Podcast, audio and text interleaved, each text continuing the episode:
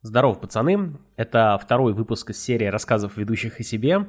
Тут я рассказываю свою историю, и это прямое продолжение предыдущего выпуска, так что не удивляйтесь его резкому началу. Приятного послушивания.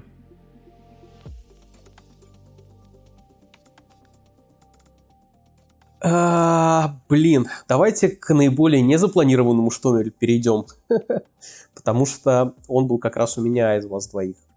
А, если вообще кому-то будет интересно про реалии разных стран на местах, э, где мы были, что мы видели, я думаю, как-нибудь об этом можно будет вообще отдельно поговорить. Но теперь давайте ко мне. А,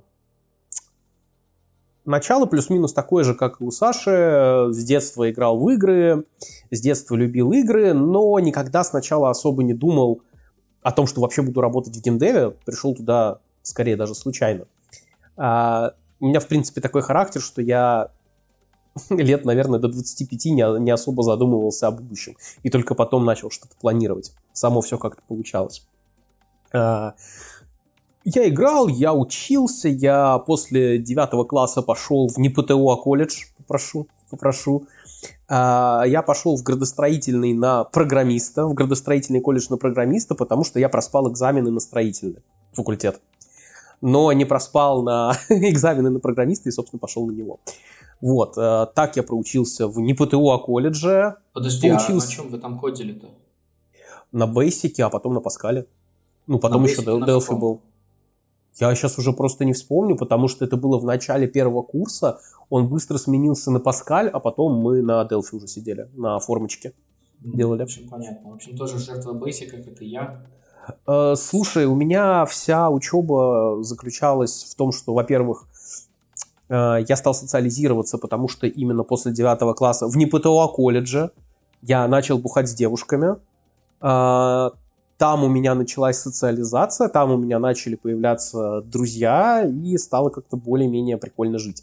Потому что в школе я еще не очень понимал, что я вообще от жизни хочу. Но не суть. Суть в том, что я пошел э, в институт потом. Институт... Э, это, кстати, сейчас будет очень для э, тейка про высшее образование, потому что в НИПТУА колледже я получал среднее техническое. Я учился в, в институте по сокращенной программе, так можно было тогда после колледжа, у них были связи налажены. Я учился даже не помню на что, потому что учился на очень заочным. Это, по сути, тебе диплом за деньги дают, ты иногда приходишь сессии сдавать, иногда по вечерам на пары. Я где-то там на втором курсе начал работать, начал работать э, эникейщиком в фирме, которая занимается внезапно выдачей электронных подписей, подписей, извиняюсь, для всяческих э, коммерческих и не очень организаций. Было прикольно. Э, про пользу и вред высшего образования. Я учился три года, по-моему, вместо сколько там обычно? Четыре с половиной учатся, да, в институте? Что-то такое, я вот, если честно, не помню. Вы учились, Пять вы говорите? Пять. Ну, три учатся, потом идут работать, а потом доучиваются из-за военной кафедры, как в моем случае. Вот. Э, оказалось, ну, то есть я всегда был, не котировал высшее образование, мне это казалось глупостью, э, ну, по крайней мере, российское. А, не потому, что какие-то там политические позиции или что-то, просто я довольно рано начал работать и сразу понял, что работая, ты получаешь гораздо больше опыта и гораздо больше преимуществ перед теми, кто долго учится. А, для меня высшее образование всегда было какой-то штукой, что типа родители платят за мой диплом, и это для них нужно, это не для меня нужно. И когда я на втором курсе начал работать, мне родители сказали, ну, ты зарабатываешь деньги, все, теперь плати сам за свое образование. Я выдохнул, фу, ну, тогда пойду забирать документы. Я это все равно не хочу тут учиться. Родители сказали, нет, стой, подожди, нет, как же без диплома, и продолжили платить за мое обучение. Вот, поэтому я, когда диплом получил, я его маме отдал, и как-то больше его даже вроде особо и не видел. Но оказалось, что все не так просто. Смотря на себя более взрослого из 2022 э, года, я немножко жалею об этом. Но не потому, что вы могли бы подумать, а потому, что чтобы переехать в Европу по э, высококвалифицированной специальности, нужен диплом, по которому ты учился не менее 4 лет. Э, вот такие вот правила у Евросоюза. И если бы мы ехали через мой диплом, через диплом моей жены, а пришлось бы, ну, не знаю, покупать, наверное. Вот. Тоже не особая, наверное, проблема, но... Слушай, а ты прям показывал диплом или как это работало? Я не показывал. Не Моя, э, ты, скорее всего, его делал в отдельном пакете документов. Может быть, в Швеции немножко другие правила, но, скорее всего, ты его сделал просто с общим пакетом документов, э, посмотрели и даже не спросили. Потому что вот у меня жена как раз в институте училась 5 лет, и чтобы получить блюкарт Евросоюза, э, тебе этот диплом переведенный нужен все, что меньше 4 лет, не считалось. На тот момент, сейчас я не знаю как, но не думаю, что что-то сильно поменялось. Надо будет посмотреть, потому что я вообще не помню, чтобы я сканил диплом, присылал. Посмотри, Просто... может ты по каким-то другим правилам въехал, ты же не Card получал? Э, ну, у меня просто рабочая ВНЖ. Вот, э, ну, меня тут суть в том, что жена получала Card именно, и нам он нужен был. И вот по нему именно такие правила. И это та польза высшего образования, о которой почему-то никто не говорит, но именно это самый продающий тейк может быть на самом деле. А, но, насколько я помню, сейчас в России же от баллонской системы хотят отказываться, это уже, наверное, работать не будет, потому что дипломы будут нестандартного образца. Я просто не знаю, в каком виде этот отказ, он только как предложение или уже идут шаги в том направлении. Но, тем не менее, кто еще доучивается, кто еще хочет успеть на это поступить, вот вы знаете. Окей, а, я начал работать вроде бы даже а, по айтишке, но это еще было максимально далеко от геймдева. А, но это было прикольно. Я, например, побывал в очень многих местах, в очень многих компаниях. Я заходил как себе в налоговые городские пенсионные фонды, Росстаты, потому что нужно было прийти что-то поделать. Проходил мимо очередей, открывал дверь ногой и говорил, мне туда надо, я не в очереди. Прикольно было. А, в женской колонии, например, побывал, в их бухгалтерии. В женской колонии есть бухгалтерия, я там побывал, много интересного посмотрел. В тюрьмах, кстати, тоже был. Заходишь... Вот, потому что везде, оказывается, есть бухгалтерия. Заходишь в женскую колонию со словами «мне туда надо, я не в очереди».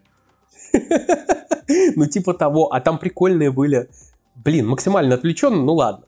Там были очень прикольные, очень смешливые тетеньки, они тоже были в форме, но которые работали с бухгалтерией. Они меня пока вели там, э, по-моему, это в Колосовке, поселок Калининградский, я вот не помню, где она была, но они меня пока вели из одного блока в другой, а, а там, я смотрю, просто девушки в халатиках таких ходят заключенные, ну, вроде, как общежитие, знаете. А, и они там все время, пока вели меня до нужного кабинета, они э, шутили, что это, да ты приезжай, заходи почаще, мы тебе тут все найдем, что нужно. Веселые тетеньки такие были, вот. Ну да ладно, разговор не об этом. Э, разговор о том, что в какой-то момент э, мы работали вот в этой компании по электронно-цифровым подписям с другом, Тужик его знает, это Тоха, И Тоха в какой-то момент э, решил уйти в геймдев, потому что в гробу он видел все эти никейные штуки. Он пошел в студию, которая там была в Калининграде, одна из студий, Реалор она называлась. Все в ней, по-моему, когда-то поработали. Э, стал там программистом и через какое-то время... Да, и через какое-то время подтянул меня. Э, то есть и мое знакомство с геймдевом началось со связи, условно. Э, ничего не поменялось. Я, по-моему, делал тестовое задание на УА, на тестировщика, и что-то там как-то случилось, я его то ли что-то не сделал, то ли было еще что-то, но в итоге мне сказали, что я прошел на программиста. Э, я сказал, ну окей. И, по-моему, полтора года следующий я был там программист портирования, это тоже был флеш, это был ActionScript за эти полтора года я понял, что я не хочу быть программистом. Я не против, э, типа, что-то там пописать для себя, но я не хочу превращать это в работу на ежедневной основе. Вот. Э, через полтора года меня оттуда уволили. Э, это отдельная история, как и почему. Я как-нибудь могу ее потом рассказать. Но после того, как меня уволили, через, по-моему, месяц или полтора студию закрылась, уволили вообще всех. Вот. А, к тому времени, к тому времени я, получается, полтора, может быть, там чуть меньше, чем полтора года был в геймдеве, начал понимать, что это вообще такое. Ну, ладно, это был российский геймдев, но как бы я и жил в России, что уж. Это, по-моему, был одиннадцатый год, когда я туда пришел. Я начал понимать, что мне хочется, что мне не хочется, но еще не очень сильно начал понимать. Все еще, ну, плыл по жизни, как плывется. А, и поэтому после... Но, но я понял, что я не хочу быть программистом на фул тайме. А после того, как я оттуда ушел, как меня уволили, а, я стал системным аналитиком в одной из компаний тоже в Калининграде. А, там был очень большой комплекс программных продуктов у них. Это была компания системной технологии, и в Калининграде говорили, что в ней проработали в какой-то момент все айтишники Калининграда. Вот. Э, обычно был такой поинт. Э, я там поработал какое-то время, по-моему, даже меньше года, и мне написали с того самого старого DTF, старого-старого DTF, что э, приходи к нам работать, мы такая-то компания, делаем hidden objects для Big Fish, вот, приходи к нам. Э, я не помню, делал ли я тестовый или не делал, наверное, делал. После того, как я его сделал, опять же, если я его делал, не помню, но меня позвали поговорить с э, лидом студии, с Овнером. Э, я пришел, это была компания, которая находилась в промзоне большого завода. Да, нужно было заходить через шлагбаум, и в одном из производственных зданий этой промзоны располагалась, занимала там кусок этажа э, студия, которая называлась Мария Глорум. Я пришел туда геймдизайнером. Э, геймдизайнером я пришел и на четыре с половиной, по-моему, года там и остался. Э, за эти четыре с половиной года было ну, во-первых, именно в тот момент, только в тот момент я понял, что я хочу работать в геймдеве дальше. Потому что мой первый опыт, когда я был программистом, он мне такой, такого понимания не дал. Он скорее дал мне понять, что ты хрен его знает, все как-то очень неопределено. А, вот там я задержался надолго. Там в итоге я взял на себя одну из там, игровых серий, которую делала эта студия. Релизнули очень много небольших проектов. А, это были так, Hidden Objects игры. Что за серия? А, это серия Mystery of the Ancients. это Hidden Objects, которые до сих пор есть э, в Steam, на свече, они везде, по-моему, есть на телефонах. Вот сейчас ты меня, И... сейчас ты меня разочаровал, потому что я надеялся, что это будут русские квесты. Или какая-нибудь, не знаю, какой-нибудь нет, рандеву нет. с незнакомкой или еще что-нибудь. Но это когда до Марка дойдем, да, тоже дойдем. Да, да, да. Не-не-не, мы сразу же ориентировались на Запад, мы делали под западную всю аудиторию. Нашим издателем, вот, собственно, был Big Fish. У нас даже не было отдела QA, ну, потому что они ну, все тестировали программисты, а потом уходило к издателю, и если что, приходило все уже от них. А, в тот же момент я стал одним из персонажей игры, у меня до сих пор где-то там, может быть, аватарки стоят, э, где я один как собственный из персонажей, который как раз сидит у костра и рассказывает страшные истории, это было прикольно. А, вот. ты, ты знаешь, а... немножечко вклинюсь. А, в визуальной новелле «Левиафан. Последние декады» а, в академии, а, где учится главный герой, в коридоре и, собственно, в аудитории сидит такой длинноволосый чувак, подозрительно похожий на меня образца 2013 года. Так что я тоже был персонажем игры. Блин, нам надо потом эти фотки будет прилепить к выпуску, обложку поставим на ютубе. А, окей, а, я там проработал 4,5, нет, ну чуть меньше 4,5 лет, и понял, что я просто хочу расти дальше. Я уже как бы, как будто бы тоже сделал все, что мог. А, и искал, чтобы поделать еще нового классного, а желательно набраться опыта у какой-нибудь очень большой студии. И как раз в то время начал греметь Playrix. Я думаю, э, дополнительно рассказывать о них не надо. Э, для русского геймдева я, если честно, не помню, какой это был год. Сейчас скажу, когда я туда пришел. Я пришел туда в 2019 году. Э, для 2019 года PlayRix в России это был символом, ну, наверное, самой успешной игровой компании вообще. То есть, да, э, это был издатель казуалок, которые стали в какой-то момент там, ну, условно, в топ-5 в мире попадали. Была огромная компания, одно имя которое в резюме давало тебе потом довольно много. А вот открывало всякие двери. Мы уже добрались до 2019 года. Ты вообще думал о том, что будешь когда-нибудь в далекой перспективе уезжать? А, короче, есть у меня некоторые нарушения эмпатии, и для меня эм, Ладно, поэтому потом скажу, когда уже будет про переезд. Если вкратце, то мысль фоном сидела, но я совершенно ничего для этого не делал. Мне всегда хотелось бы жить Ладно, давай так. Как я уже говорил, климат для меня определяющая вещь. Э, климат в Калининграде мне не нравился с самого рождения, и я все время хотел бы побывать где-то, ну и пожить там, где очень тепло. Э, я ездил по стране, я ездил по другим странам, я плюс-минус прикидывал, что вот, здесь бы мне было неплохо, но дальше прикидок это ничего, собственно, не шло, потому что мне тогда казалось, что правильное поведение будет э, закрепиться, осесть. Ну, вот эти вот навязанные родителями штуки, что мне нужна обязательно здесь квартира тоже, э, что Блин, ну, я должен... Получается, нам обоим вот эти мысли немножко поднасрали. Скорее всего, да, потому что э, когда я приходил в Playrix в 2019 году, квартира-то у меня уже, собственно, была э, в Калининграде. Мне, кстати, тоже родители помогали, но это я, я отдал деньги. Э, это, я думаю, общая, общая штука. Э, жил-то я сам по себе довольно в раннем возрасте ушел на съемные квартиры, но не суть. Э, мне нужно было место, где можно тусоваться. У меня была уже квартира, когда я пришел в Playrix, я думал, что вот я наконец-то закрепился, сейчас, может быть, еще разовьюсь, может быть, вот эту вот старую хрущевую продам, куплю что-то поновее.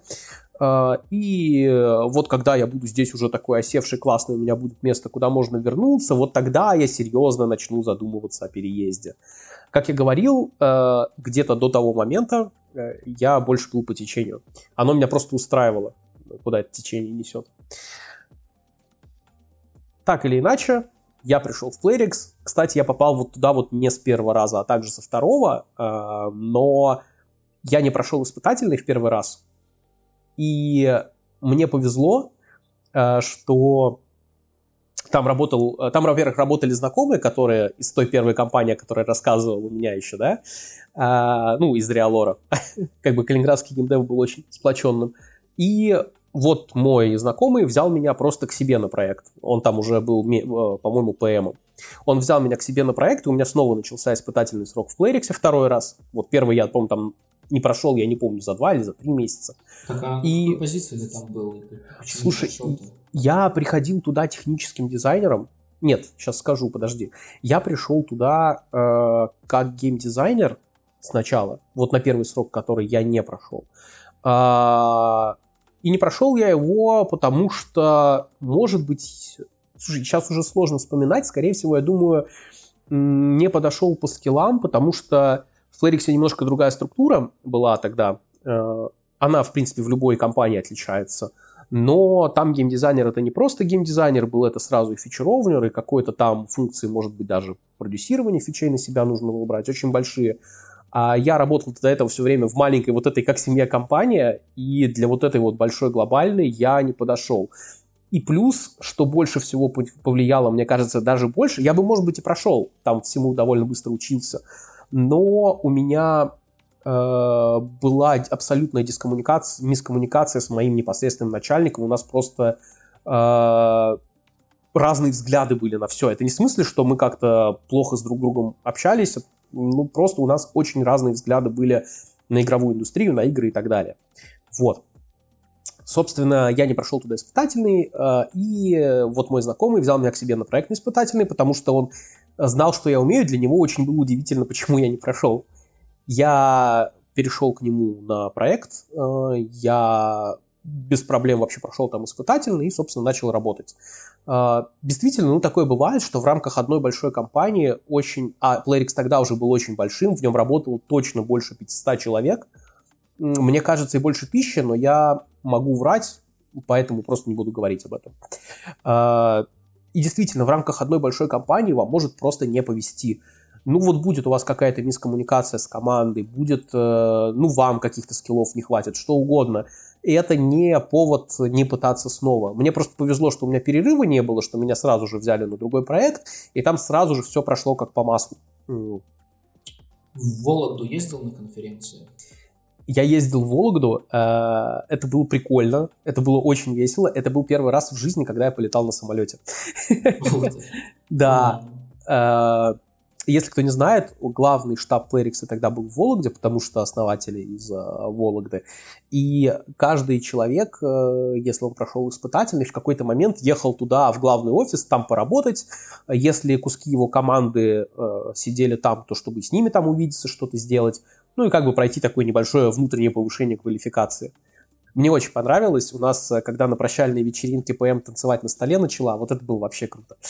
А, мне действительно очень там нравилось, там было очень круто, и вот это был 19 год, когда я туда пришел, с этого момента я работал только на удаленке. А, то есть, когда это еще тоже вроде как не стало мейнстримом, по крайней мере, в России. Я проработал в Playrix чуть меньше двух лет, потому что я начинал как э, техдизайнер, там вот я когда прошел на второй проект, я пришел туда как технический дизайнер, но довольно быстро вырос и стал снова геймдизайнером, вот на уже на другом проекте, который уже, опять же, это было среднее, я бы даже не столько назвал это геймдизайнером, я бы назвал это, наверное, фичеровнером, потому что я, э, собственно, занимался новыми фичами, имплементировал их. Было круто, было очень интересно. Это очень крутой опыт, который тогда, вот эти строчки в резюме и вообще то, что я там получил, открыло мне, ну, много дорог дальше. Э, потому что в PlayX шли в первую очередь за этим. Это было, ну, очень престижно тогда. Э, я проработал там чуть меньше двух лет и понял, что хочу двигаться куда-то дальше. Э, начал подыскивать себе место. Я еще упускаю некоторые моменты, где я там, может, где-то по паре месяцев поработал, ну, part-time, где-то кому-то чем-то помогал. Понятное дело, они в общий разговор сейчас не входят. И я пошел в РНД отдел одной из студий МЛА. Все, да, да, да, да, да, да. Ну, хватит, хватит, не надо так. Я пошел в РНД э, департамент, э, где хотели быстро прототипировать, запускать новые проекты. Э, и проработал там не очень долго. Я проработал там меньше года по разным причинам, э, о которых сейчас я не буду рассказывать, но когда-нибудь, наверное, у нас будет отдельный выпуск. А, я проработал там. Э, мы в итоге сделали несколько очень крутых прототипов небольших, но ни один из них потом не пошел в релиз. А, опять же, это не потому, что мы что-то делали плохо, потому что в релиз пошло что-то, пошло что-то другое. Вот. Э, слушай, я даже не помню, я помню, там НДА был подписан, но НДА же не может быть бессрочным. Ладно, не суть. Суть в том, что к лету 22 года, по-моему, к лету 22 года, нет, вру, летом 21 года я искал себе новое место, и у меня было несколько требований к компании, куда я хочу попасть, и одно из требований было, что я хотел совершить немножко пивот своей профессии и пойти не геймдизайнером, а нарративным дизайнером. Я понял, что мне очень хочется прокачаться в этой области дополнительно. Вот. А, то есть, что... Как-то повлияло на тебя э, нараторика, вот это вот все, хайп? Так. Нет, слушай, подожди, а, по-моему, хайп ее был Марк не пальчиком грозит на вебке, потому что... Нет, нет, абсолютно никак. А, то есть в тот момент я был достаточно проскилованным, чтобы игнорировать курсы. Ну, то есть мне они уже были не нужны, по крайней мере, все, которые мне могла Россия предложить. Никакие из русских курсов мне точно, ну, профессиональных были не нужны. Выкрутился, выкрутился. Окей, будем считать. Э, и я нашел такую компанию летом 2021 года. У меня там было несколько предложений. Э, вот большинство, понятное дело, геймдизайнерские, но э, меня взяли летом 2021 года нарративным дизайнером в украинскую компанию. Вот это поворот! Plot twist. Ну что, нарративный дизайн, считай. Эм, да. И я начал в ней работать. Я э, еще потом очень долго как бы думал, почему так много времени на собеседование уделялось тому, насколько я конфликтный, насколько я умею разрешать какие-то ситуации, недопонимания и так далее. А, а потом я понял. Я просто не сразу об этом подумал, потому что у меня тут возвращаемся к тому, что есть некоторые нарушения эмпатии. Ладно, это не нарушения, это даже не особенности, я думаю, так у многих людей. а, мне очень сложно думать об общностях, то есть я понимаю, вот э, я, как я к себе примерно должен относиться, мои родственники ближайшие, как я к ним должен относиться. У меня есть какой-то круг общения, друзья, приятели. Уже сложнее, потому что больше людей в твоей орбите, но все еще понятно, как к ним относиться. И э, дальше уже самый такой далекий круг – это профессиональное сообщество. Это последний как бы круг, к которому я понимаю, как относиться, к которому я чувствую какую-то эмпатию. Все, что шире, не знаю, город, улица, страна, для меня с довольно там подросткового возраста были пустым звуком, потому что я не могу ассоциировать себя с людьми, которые обезличены. Все вот профессиональное сообщество для меня это максимальный круг людей, к которому я могу испытывать какую-то эмпатию. Слушай, ну ты же буквально подтверждаешь, что в России soft skill ами вообще, то есть для тебя было э, вопрос, как ты решаешь конфликты, это самый базовый вопрос soft skill ов. И то, что ты да. не, не понимал, почему вообще люди об этом уделяют внимание, это потому что в России абсолютно ноль внимания. Я удивлен, что в Украине такая большая разница, но вот, как видишь, уже, уже не Россия. Я на ныне закрытом из-за цензуры T-журнале э, писал статью, там в четырех частях она была, э, как я уезжал из России и работал в украинской компании, она называется. И там вот это вот очень подробно описывалось, потому что, да, это был первый раз, когда я работал вне российской компании, и некоторые вещи, процессы, просто как происходит общение, меня удивили в лучшую сторону прям реально в лучшую. Я как-то... Уже в Playrix начиналось перестроение, потому что они все-таки сильно ориентировались на западный рынок, на западного потребителя, на западные методы ведения разработки. И в целом там вот эта культура, которая должна быть по-хорошему в компании, она э, туда начинала там, ну, как начиналось ее становление. Но, понятное дело, все равно люди, вот они вот из этого старого русского геймдева в основном приходили и так далее. И это так начиналось. Э, вот такой вот уровень культуры, который есть у западных компаний. Э, ну, не суть. Они в этом плане все равно молодцы были еще большие. Вот, я начал работать в этой украинской компании, проработал там э, первые полгода, и началась война.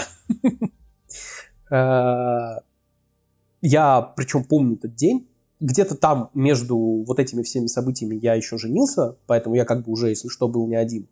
Но, э, к счастью, моя жена тоже из геймдева, и мы плюс-минус одинаково мыслим, понимаем, что нам надо и очень не надо.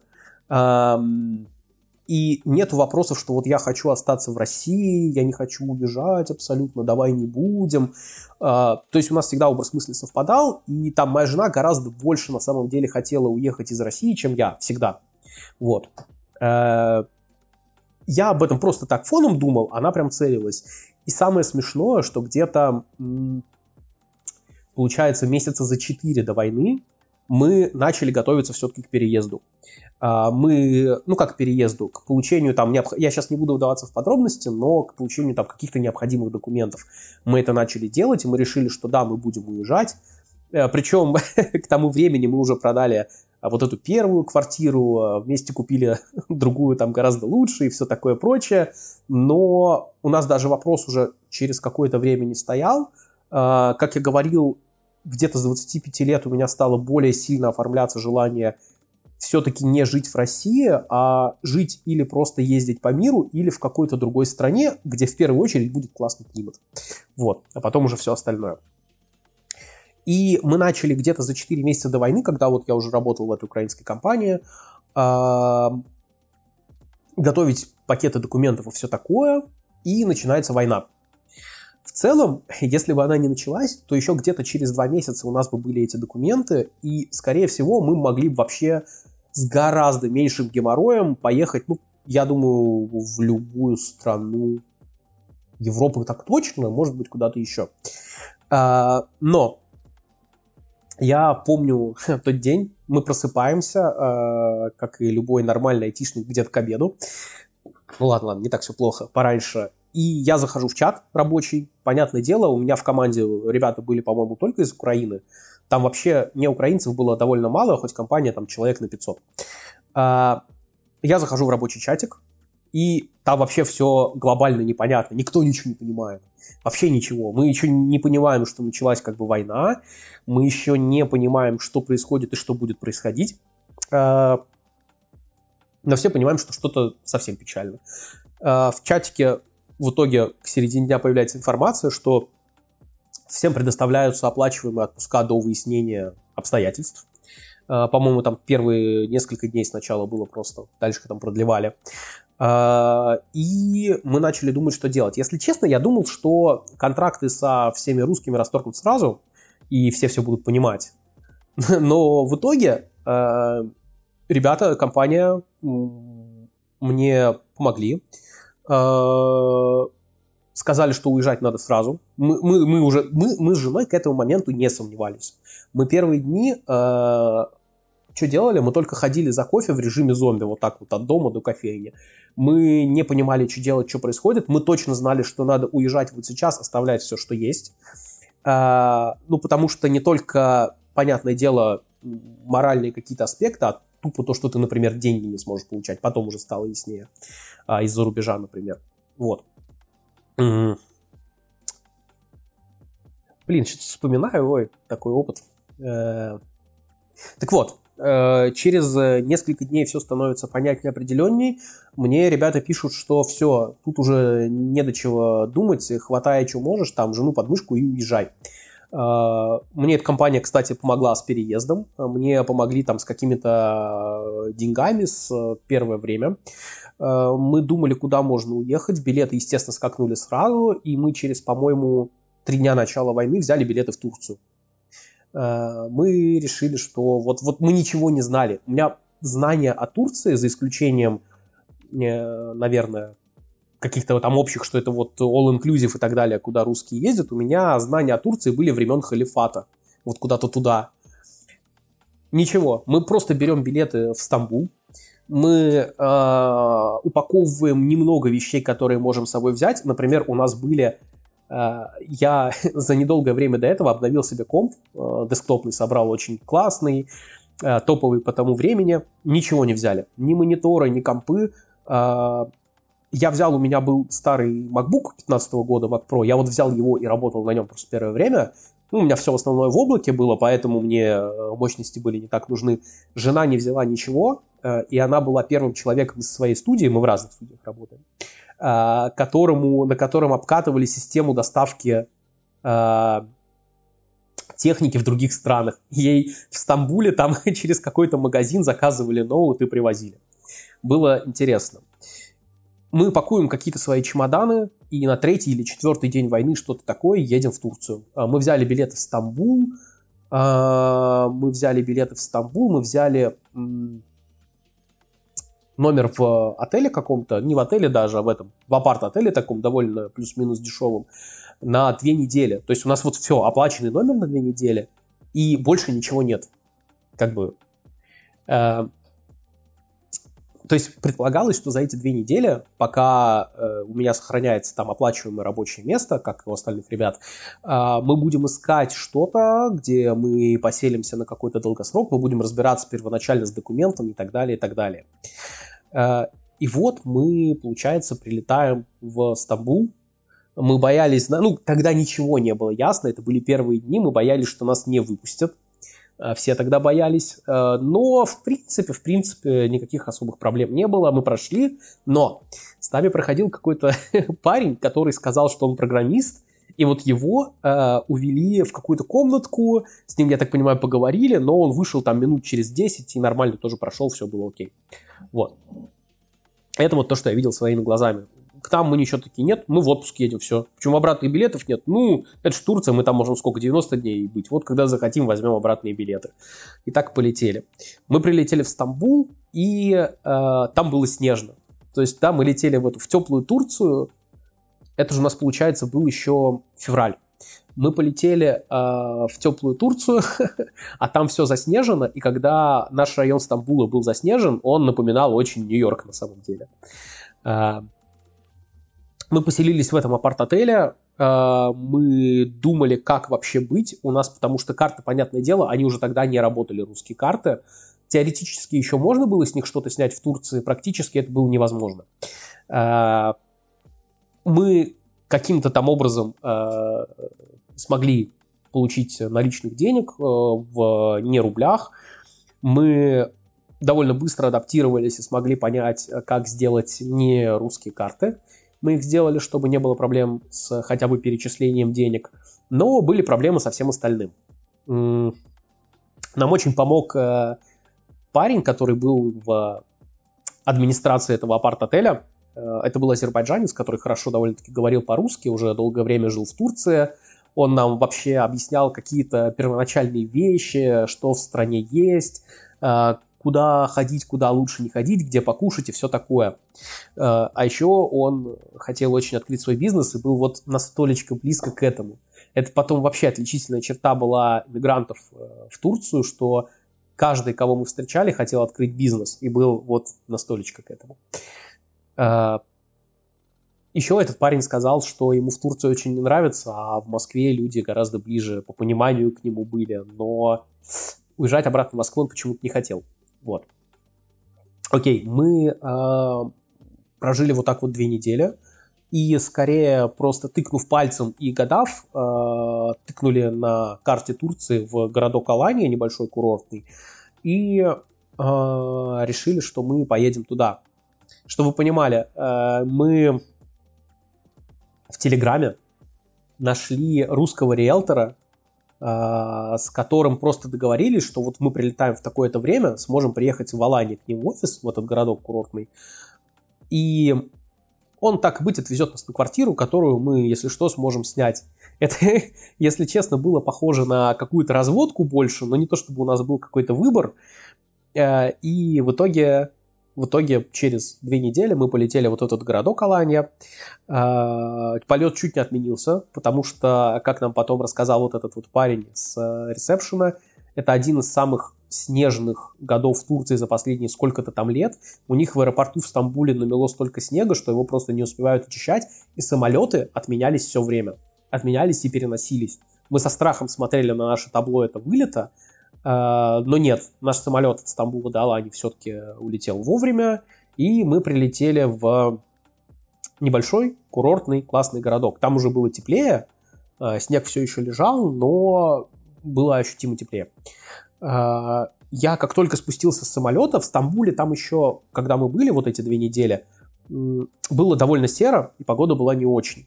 Но когда я спустился в трап, с трапа самолета вот в этом вот э, маленьком курортном городке, а там, если что, как, там подъезжает трап, ты спускаешься с самолета на таких бетонных плитах в поле, и тебе говорят, ну, аэропорт вон в ту сторону, вон та будка, вы дойдите просто пешочком. Был очень интересный опыт. Дойдите а... просто пешочком, смотрите, не попадите под другой самолет. Ну, там не очень много места да, для нескольких самолетов в этом аэропорту, но это было интересно. А, я помню первое чувство, которое, которое вообще меня охватывает. Я спускаюсь, и там ярко. А, то есть краски ярче. Я таких ярких красок никогда в жизни не видел. Почти. Я думаю такой, не, ну я же не могу быть настолько этим а, отпитым либерахой, что в России все просто плохо, а в этом в свободном мире, хотя, казалось бы, Турция, э, все настолько прекрасно. Относительно свободный мир, конечно.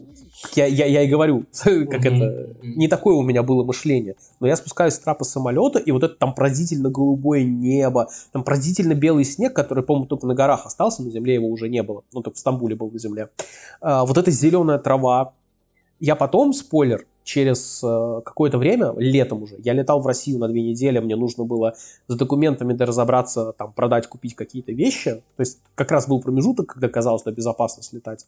Или на неделю, не помню. Вот я, кстати, все продавал исключительно через доверенности, потому что ну, мне и так... Чтобы вы понимали... Не хотелось мне возвращаться, потому что мне и Ну, я понял. Есть. Ну, тебе было опаснее. А, просто когда мы улетали в Стамбул, мы летели через Москву и Уфу, потому что у меня в Москве лежал мой загранник. Я, помните, говорил, что делал кое-какие документы? То есть у меня загранника с собой даже не было. Он лежал в Москве. И у нас пересадка была что-то 6 часов или 4 часа. И нужно было успеть за это время там с аэропорта приехать до определенной конторы, у которых тогда людей там внутри не было. По-моему, выходной был, если не ошибаюсь. Мне пришлось быстро созваниваться, договориться, чтобы как-то забрать свой загранник, вернуться в аэропорт и улететь дальше в Уфу, из которой мы уже улетим в Стамбул. Это был тот еще квест. Э, но не суть. Небольшой э, флеш-форвард. Э, я когда приехал в Калининград обратно летом, на, по-моему, все-таки неделя была, а не две, это было лето, и оно было очень жарко. Ну, то есть, такие на очень жаркие дни выпали. Я спускаюсь с самолета и смотрю, все блеклое. На, на то время я примерно месяцев пять живу в Турции, в. Я такой думаю, не, ну не может же быть, что меня перепрошили, короче, и мне теперь реально, у меня картина мира, что Россия это серая хтонь только, а э, любая другая точка мира, даже Турция, например, это просто этот рай. Оказалось, а там реально вот солнечный день, куча зелени и все блеклое. Я сел гуглить, может, я думаю, с глазами что-то не то. Оказалось, это действительно существующий эффект э, из-за э, интенсивности излучения Солнца и особенностей воздушного слоя э, в некоторых местах в мире действительно ты краски видишь приглушенными, не такими яркими. Это реально так. И оказалось, Подкаст что... Внезапно, выпуск внезапно стал гиковским. Оказалось, что первые там 30 лет условно жизни я жил, я, конечно, ездил по другим э, странам, но, может быть, списывал все это на какое-то временное восхищение, но оказалось, что я видел мир не в полной его яркости. Вот. Э, то есть э, это действительно так. В разных точках планеты краски и насыщенность реального мира, они разные. Но Хотя это об этом никто не говорил. зависит или более сложно? То есть а, Швеция это... так же, как в РФ? Или... В Швеции не знаю. Это зависит, первое, от интенсивности солнечного излучения и воздушного состава, через который оно проходит. Вот. Там что-то там и разреженность воздуха, и что-то еще куча-куча всего, но факт то, что это реальный эффект. Так вот, возвращаемся к тому, как мы приехали в Аланию. Состояние наше было полной неопределенности, Э, но нам очень повезло.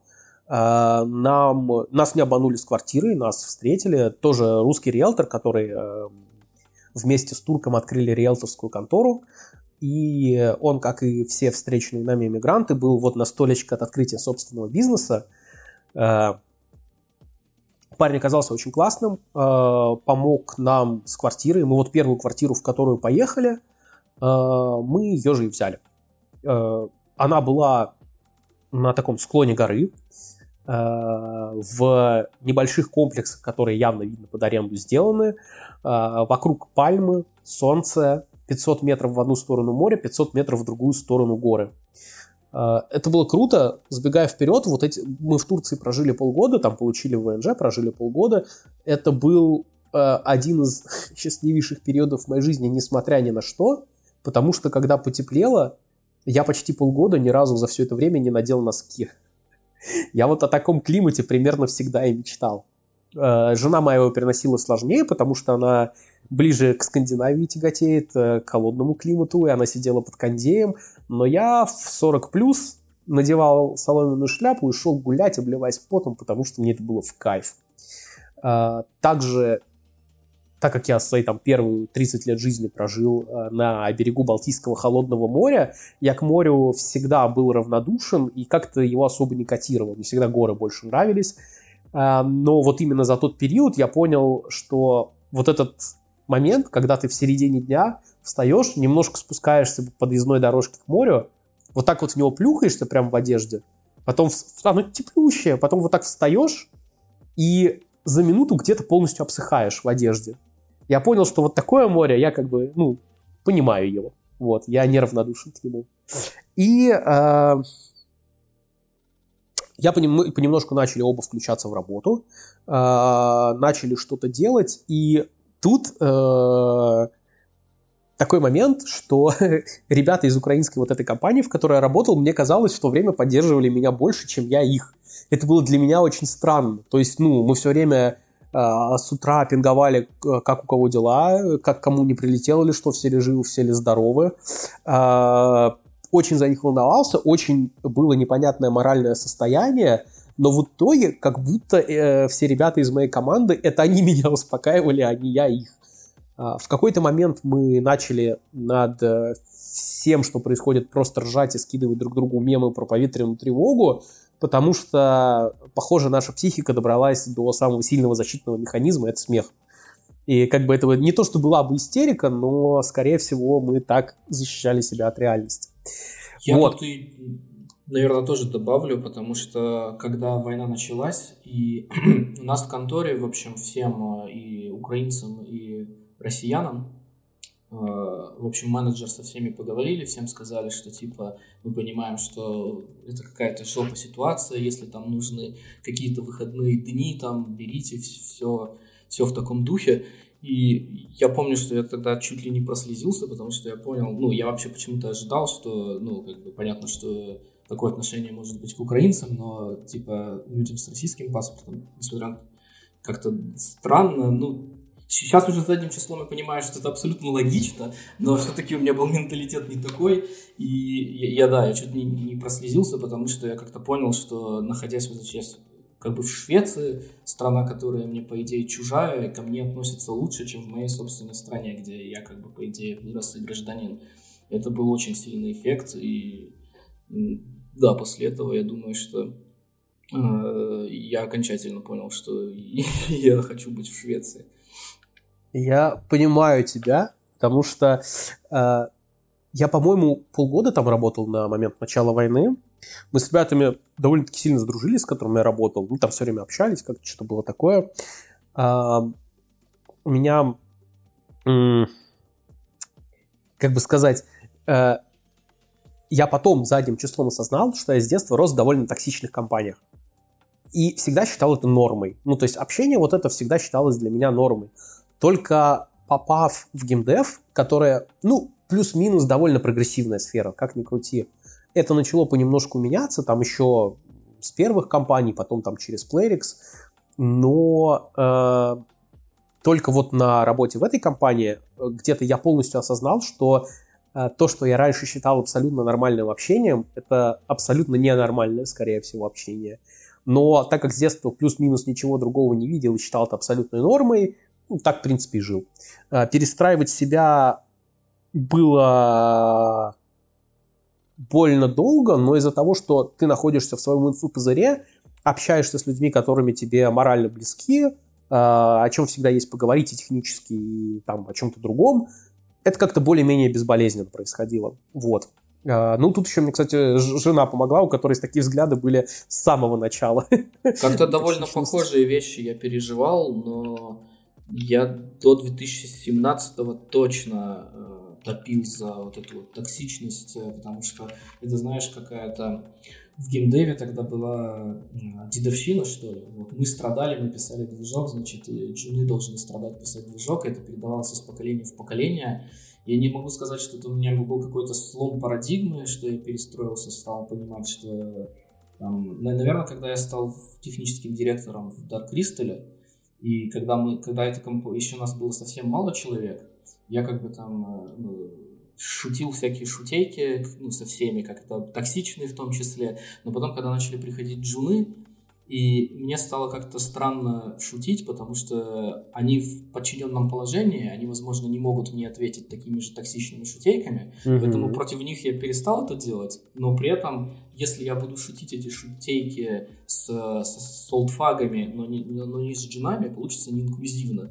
В итоге у меня какая-то вот перестройка тогда началась, мне кажется. Я стал более, более скилловый человек. Ну, но это как бы не было пара... слома парадигмы, это как-то потихоньку-потихоньку Сейчас я понимаю, что то, что было Вы, раньше, вы только отлично. подумайте, вы только послушайте этого европейца. Инклюзивная токсичность. Ну, вот... Я, я, я доволен, конечно. О, очень своеобразно. В, в духе, в духе Алпрога вполне. Ну, понятно, понятно, комментарий из России, короче, все, вот как всегда. Сразу так начался. Окей. А, не, на самом деле, э, это тоже более-менее плавно происходило все время, но финально я это понял вот именно вот э, работая в этой компании. Я потому что, как я это понял, ладно, раз уж у нас пошел, по сути, психологический подкаст про личный опыт, где мы делаем вертикальный срез этого русского геймдева, то, э, наверное, до того, ну, типа за год еще, наверное, раньше, я бы вот в первый день войны, может быть, никому бы из команды и не написал. И не потому, что я мудак бездушный, а потому что у меня была бы полная растерянность, э, какой-то стыд, может быть, еще что-то, да, я бы тупо не знал, что написать первое время. А, а потом, какое-то время прошло, это было бы уже бессмысленно, да. И я в какой-то момент понял, что во мне внутри что-то вот это вот поменялось по поводу отношения к стилю общения и так далее, когда я э, не думая, ну там, может быть, думая не более минуты, вот сразу же с утра там пишу там лиду нашему команды, которая тогда во Львове сидела, по-моему. Вот. Э, там что, что с вами, что вообще происходит, э, там ты, ты жива и что вообще как. И вот где-то на этом моменте, где я сразу написал, я понял, что, наверное, что-то в том, как я общаюсь, поменялось. И э, если бы я встретился с собой там пятилетней условно давности, может даже трехлетней, может быть, мне захотелось бы себе в морду дать. Но не факт. Ладно, э, возвращаемся к э, приключениям. Э, в Турции мы уже, живя в Алании, вот эту вот квартиру себе взяли. Э, было прикольно, было очень необычно, потому что это был первый опыт, когда э, ты уезжал неизвестно насколько, то есть мы морально были готовы к тому, чтобы уехать навсегда, потому что мы до этого уже этого хотели и, в принципе, начали этим заниматься. Плюс нас было двое, всегда там есть, условно, какая-то поддержка, и это просто легче. Например, в одиночку это было бы совершенно точно сложнее там во много раз. Э, но тут более-менее повезло. И вот опять же, та штука, про которую, которую я говорю про эмпатию, и некоторое ее нарушение, оно мне очень помогло, потому что у меня, ну, по крайней мере, на каком-то сознательном уровне не было тоски по родине. Я, конечно, хотел, чтобы, условно, там некоторые люди были рядом со мной, которые там не уехали или что-то такое, но никакой ностальгии по родным березкам, улицам и так далее, никакого вот такого вот ощущения у меня, в принципе, его не было, ну, наверное, и до сих пор нет. И вот тут вот, как бы, я считаю, мне в какой-то мере повезло. У этого есть свои проблемы, но и свои гигантские плюсы у этого тоже есть. А, тут больше волновало, как жить дальше. Мы получили турецкий ВНЖ, который потом через, по-моему, год прекратили почти выдавать. А, мы сняли квартиру, мы жили, мы уже работали какое-то время. И э, стал вопрос, что делать дальше, потому что на долгосрок оставаться в Турции мы даже не планировали. Э, мы стали думать, куда мы можем двинуться, где нас еще примут. И тут э, уже работали через жену, потому что у них открыли, были студии, ее компания была больше, э, э, у них были студии в других городах, и через какое-то время открыли набор э, людей в другие города, собственно. Э, мы выбирали, куда поехать. У нас на рассмотрении было два варианта – Кипр и Болгария.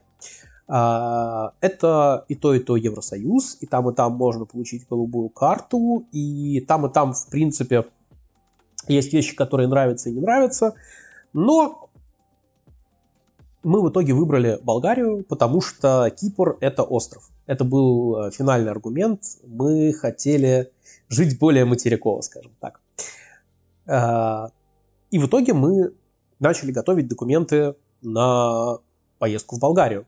Прошло, если что, напоминаю, где-то полгода с начала войны. А, мы начали готовить эти документы, и в какой-то момент нам нужно было вернуться в Россию, а, чтобы это просто было гораздо быстрее. Из Турции это было бы делать очень долго, через посольство, заверение, нотариуса и так далее. Мы решили вернуться в Россию буквально на месяц, чтобы просто разом все документы сделать. Тогда время было чуть-чуть подуспокоилось, не в том плане, что там война прекратилась или что-то, а что авиасообщение плюс-минус перестроилось и наладилось, и не было вроде как до сих пор проблем с въездом, выездом из страны. А, мы поехали в Россию. Да, к тому времени, через полгода, я из э, компании уволился украинской, а, исключительно потому, что мне предложили очень-очень-очень, скажем так, мне предложили работу, от которой я не смог отказаться. Вот. А, это был, собственно, стартап. Э, э, в, каком Меня... году это был стартап? В каком году это был стартап? Сейчас я тебе... Это не тот стартап, в котором я работаю сейчас. Это началось мое увлечение стартапами с того момента. Сейчас я тебе скажу, подожди. Это был 22 год. Э, это был примерно сентябрь 22 года. Вот. Я уже работал в новой компании. Ну, потому что, во-первых, мне хотелось больше денег, и мне хотелось дальнейшей прогрессии. Я, если что, напоминаю, был нарративным дизайнером там. Я пошел уже снова на ГД, уже на сеньорскую позицию, потому что я и там, и там поработал, и там, и там набрался опыта, и, в принципе, уже был на это готов. Этот стартап меня туда взяли, все нормально прошел, э, работал на удаленке, было без разницы, откуда работать уже. И я работаю там, и мы едем в Россию.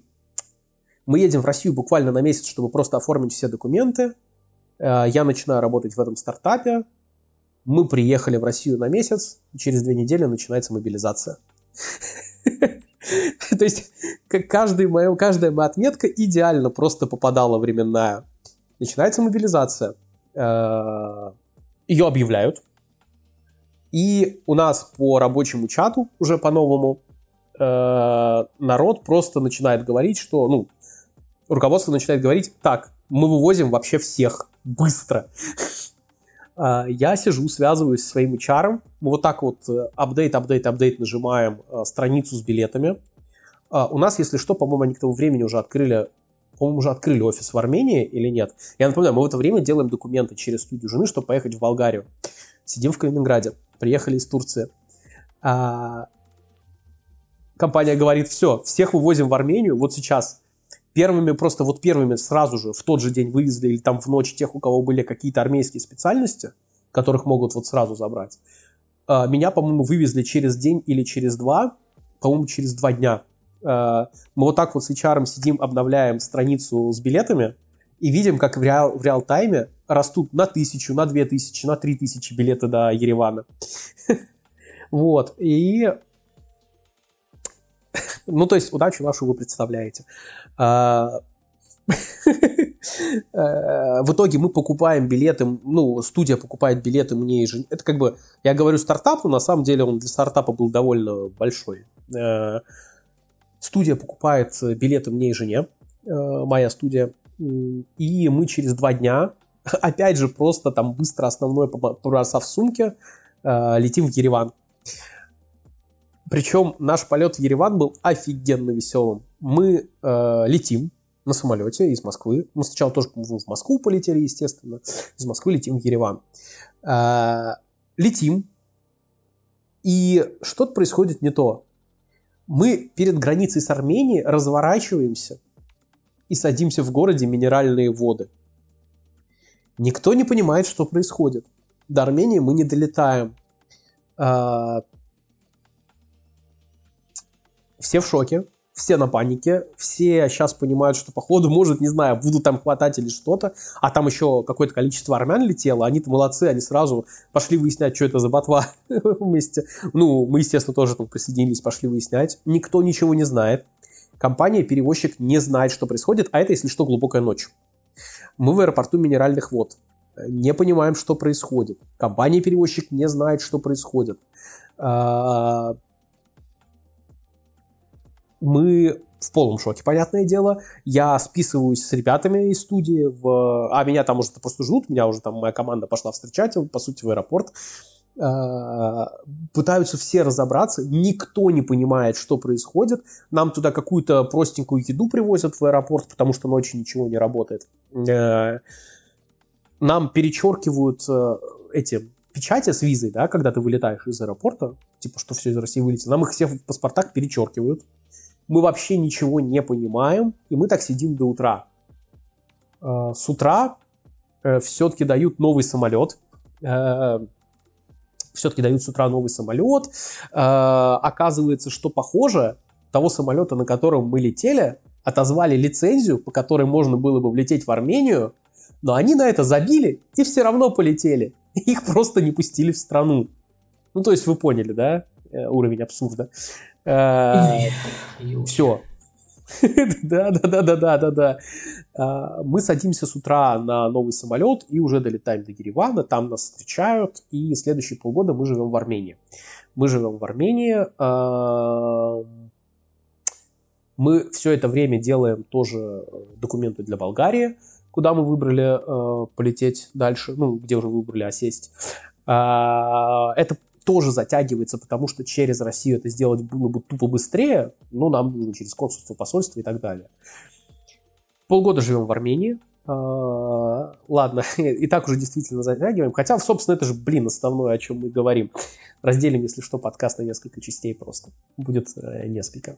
А, это совершенно отдельный период в моей жизни. Во-первых, я очень дико благодарен э, стране за то, что она приютила в сложный момент.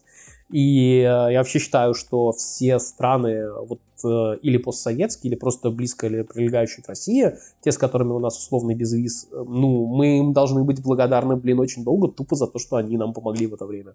Они очень многим помогли, многим как перевалочные пункты, многие там из русскоязычных осели, и это на самом деле, я считаю, круто, памятник всем поставить на самом деле.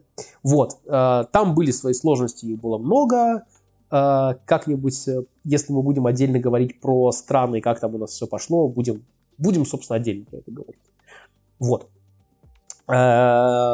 Живем в Армении полгода, готовимся к еще одному переезду, и где-то, когда мы уже почти готовы к этому переезду, студия, в которой я работал и которая меня вот сманила на эту позицию мечты, закрывается. закрывается, и, собственно, ну, люди сокращаются просто. А, но и тут мне повезло, потому что одна из команд, с которой мы работали, э, точнее, одна из команд этой студии, с которой, собственно, я работал в которую меня набирали, там были обособленные команды, которые делали вообще разные проекты. Вот эти вот ребята очень классные, э, мы с ними очень хорошо сработались, э, они очень быстро собрались, э, нашли инвестирование и просто сделали свою студию, свой стартап. И сразу же позвали э, меня туда, собственно, на роль лид-геймдизайнера. Сейчас я, собственно, там и работаю. Это получается вот наш вот этот вот стартап, э, в котором мы пилим нашу мобильную GTA Online. Тужик, не волнуйся, это она на Unreal, она прям с графоном, все как надо, с заделом я, под я, мультиплатформенность. Я, я выдохнул, выдохнул. Никакого Unity, Unity заставляя работать вот в предыдущей студии. Тут мы такие, нет, сразу Unreal. А, вот. И я стал работать здесь. Нас, э, у нас очень маленькая студия. Это как раз мой первый возврат к маленькой-маленькой команде, где мы все делаем очень быстро, быстрыми итерациями, а, где у нас нету э, вот этого вот официальности большой студии, но при этом мы сохрани, сохранили довольно вот эту классную культуру общения, не токсичную, о чем мы говорили, и мне очень-очень и очень нравится здесь работать. Вот. А, ну и надеюсь, что игра выстрелит, и мы все станем миллионерами. Как куда же без этого? Все живем этой мечтой. И в итоге, э, через полгода жизни в Армении мы доделываем все документы. Э, жена на месяц раньше уезжает в Болгарию, потому что мы э, делали через нее. Там процедура должна была она сначала получить Card, а, потом я должен на основе там, ее документов сделать отдельную визу там, класса D, на основе нее уже въехать в Болгарию, и вот это там затянулось на месяц еще. То есть мы как бы месяц жили, получается, я в Ереване, а жена вот в Софии, в столице Болгарии. Но это все довольно быстро прошло. Я получил тоже документы, тоже приехал сюда. И вот с тех пор, сколько уже больше полугода мы живем в Болгарии, Э, в столице. Нам все здесь безумно нравится, э, потому что, с одной стороны, это Евросоюз, а это значит и беспошлинная торговля, и все ништяки, и все такое. А с другой стороны, это одно из, одна из самых дешевых, получается, стран Евросоюза. И здесь жить тупо дешевле. Плюс похожий менталитет у людей. Э, язык, сложности с языком, потому что если кто-то видел болгарский язык из славянской группы, э, знает, что у него просто очень много похожих слов, некоторые такие же, как в русском, и мы думали, что мы очень быстро его выучим. Но вся сложность в том, что грамматика там гораздо ближе к англоязычному, к английскому языку, она совершенно другая, и болгарский невозможно учить как-то по-другому, кроме как новый язык, совершенно новый. А, то есть то, что там, знаешь, многие слова похожи, ну, чуть-чуть помогает, но в целом скорее как бы нет потому что грамматика совершенно другая. Но при этом то, что написано, там где-то вывески или еще что-то, то, что написано, ты сразу без знания языка понимаешь процентов на 50 минимум, а то и больше. Но говорить и понимать речь ты не сможешь, если не выучишь как отдельный язык. Но, к счастью, здесь э, большинство, кто моложе 40, знает английский неплохо, так что это особо не проблема. Вот с тех пор я сижу здесь, по куче мест поездили, по... пожили в разных местах, сделали для себя больше выводов о том, куда мы в итоге хотим двигаться и не хотим. И на данный момент, если э, использовать что-то как базу для своей жизни, вот Болгария для нас просто, ну, наверное, чуть близко к идеальному варианту. А еще у нас, получается, марта, вроде бы, с конца марта открывают Шенген, потому что Болгария была в Евросоюзе, но не в Шенгене. Для граждан это было пофигу, потому что они своим паспортом также могли по всему Евросоюзу ехать. А вот все, кто не граждане с ВНЖ и ПМЖ, это было важно. Вот теперь у нас его открывают, так что я надеюсь, мы с Лужиком в Швеции вот летом увидимся. До этого мы еще в Испанию хотели сгонять. А, такие пироги а, психологически перестроиться, опять же, из-за вот моих каких-то особенностей мышления было вообще несложно. А, а с тех пор, например, как я еще пошел играть в Warhammer с болгарами, я тут себе отдельную армию собрал, потому что дома я играл в фэнтезийный Warhammer, здесь я играю в классический 40-тысячник.